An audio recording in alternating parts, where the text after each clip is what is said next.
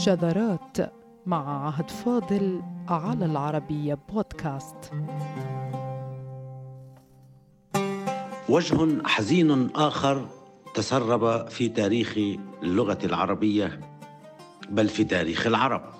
فلا تسأل لما أكثر شعرهم بكاء على الأطلال.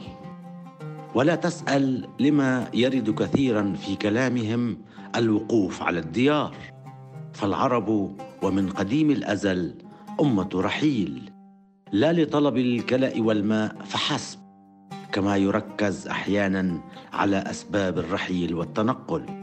بل للتجارة وما تعنيه من مؤثرات ثقافية متبادلة واحيانا للجوء أو للنزوح. كل بحسب مسبباته في طوفان أو خراب ديار وغير ذلك. ويسخر البعض من بكاء العرب على الأطلال خاصة في تكرار عبارة قفا نبكي أو قف نبكي وغيرها. وكانت السخرية هذه تشويها لما تحمله هذه العبارة من معنى كما فعل أبو نواس حيث طعن وإن من باب التفكه بمثل هذه العاطفة عند العربي الذي لا يرى منازل أهله إلا قليلا. فيما غالب أمره رحيل في البلدان ثم توجع وتشوق ثم بكاء على الأطلال.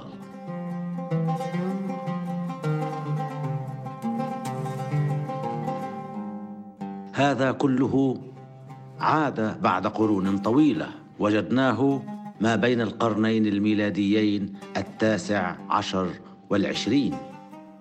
حيث عرف الأدب المهجري بالتوجع على فقد الأهل والأرض والمنازل.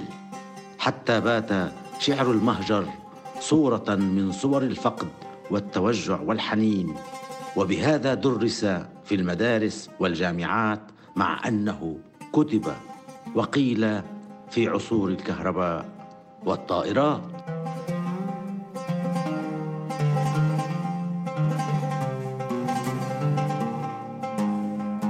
لم يخضع الشعر المهجري الحديث لما خضع له شعر العرب القديم المتفجع على غياب المنازل والأهل من سخرية أو تفكه. ذلك أن البعض اعتقد ولا يزال بأن البكاء على الأطلال مجرد غرض شعري يتداوله الشعراء من جاهليهم إلى إسلاميهم وما بعد.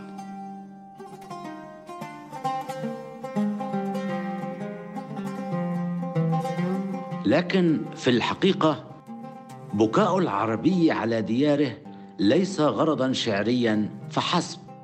إنه تجربة إنسانية فريدة بكل معنى الكلمة. إنه عذاب ولوعة.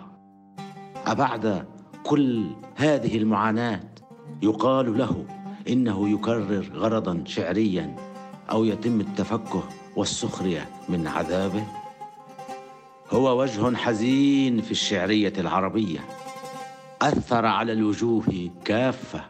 الرحيل رحيل العرب الذي أدى إلى أن يكون في مصنفاتهم كتاب عن الرحل. وأغلب الظن أن العرب انفردوا قديما بمثل ذلك التصنيف. فقد أصبح كتاب الرحل دليلا أو مرشدا للعابر للمسافر للراحل للمهاجر وللنازح أو للاجئ.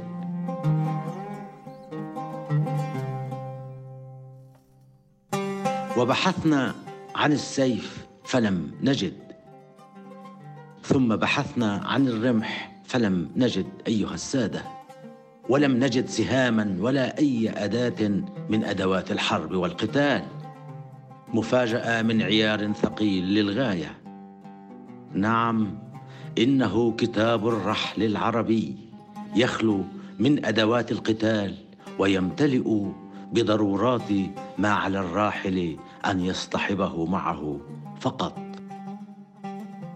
هل هذا يدل على أن رحيل العرب كان مجرد هجرات إنسانية؟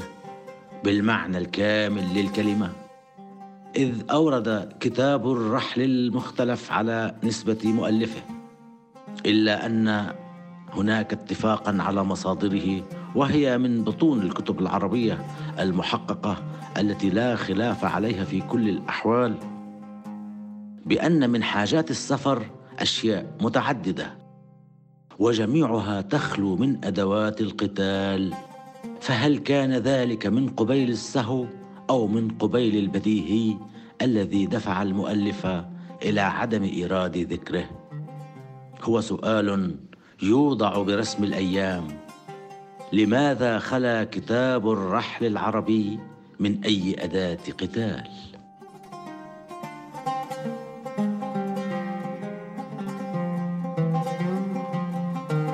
وكتاب الرحل المذكور ينسب لابن قتيبة. في مصنفه المشهور بالجراثيم المنسوب إليه هو الآخر. وينسب كذلك لأبي عبيد فيما وردت مقاطع كثيرة منه في كتب شهيرة أخرى كالمخصص لابن سيده وآخرين. كتاب الرحل عند العرب ككتاب الكرم وكتاب الخيل وكتاب النساء وهكذا. إنما يسعفنا الرحل المذكور بالشخصية العربية القديمة التي عادة ما توصف زعما بالقادمة من أرض توحش فيما يخلو كتاب رحلها من أي قطعة سلاح ومن أي أداة للقتل والقتال.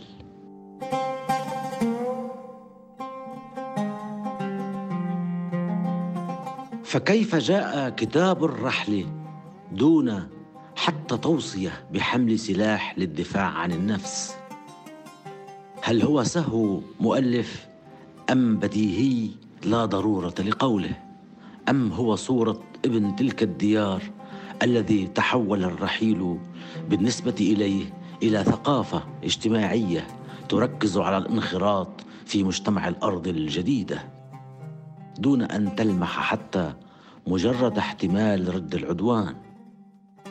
إذ ظهر أن القوم يضعون رجلا ليراقب رحلهم ما يعني أنهم لم يكونوا مسلحين بل لم يكن عندهم فرقة حراسة.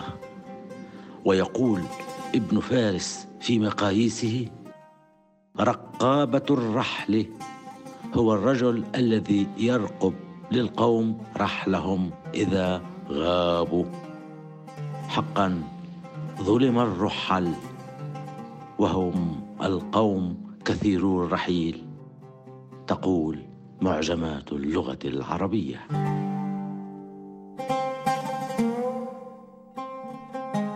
ويلمح كتاب الرحل حاجات السفر كما يسميها ويقول إن هناك بعض الحاجات لو كانت مع المسافر فلا حاجة له للاختلاط بالناس كي يطلب منهم مساعدة. فإن كانت مع العربي هذه الحاجات فلا حاجة له إلى الناس. وهكذا يقول نص كتاب الرحل.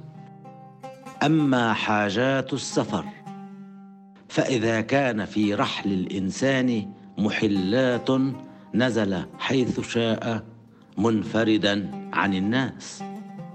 والحاجات هي هذه القربة والفأس والقداحة والدلو والشفرة والقدر.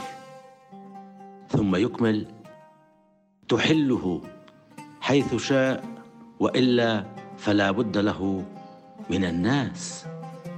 والقداحة الحجر الذي يقدح به النار. ويقال للذي يضرب فتخرج منه النار قداحة. وكانت أداة إشعال النار للطهو أو للإنارة بضوء النار أو للدفء وسوى ذلك. ولا يزال أهل الشام يسمون كل ما توقد به نار الغاز أو الورق قداحة بسبب الاعتماد على الشرر المفضي إلى الحرق فيما تسمى في مصر ولاعة. وهذا كله من الإشعال.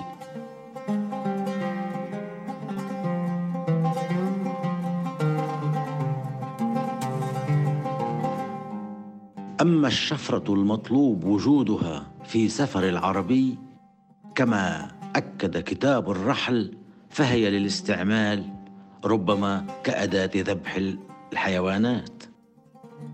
فشفرة السيف حده.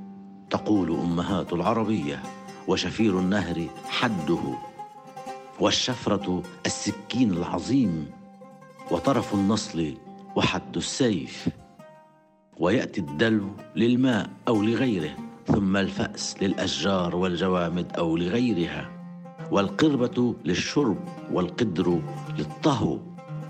معك كل هذا فانزل حيث شئت بعيدا عن الناس. يقول كتاب الرحل. أما لو لم يكن معك كل هذا فلا بد لك من الناس.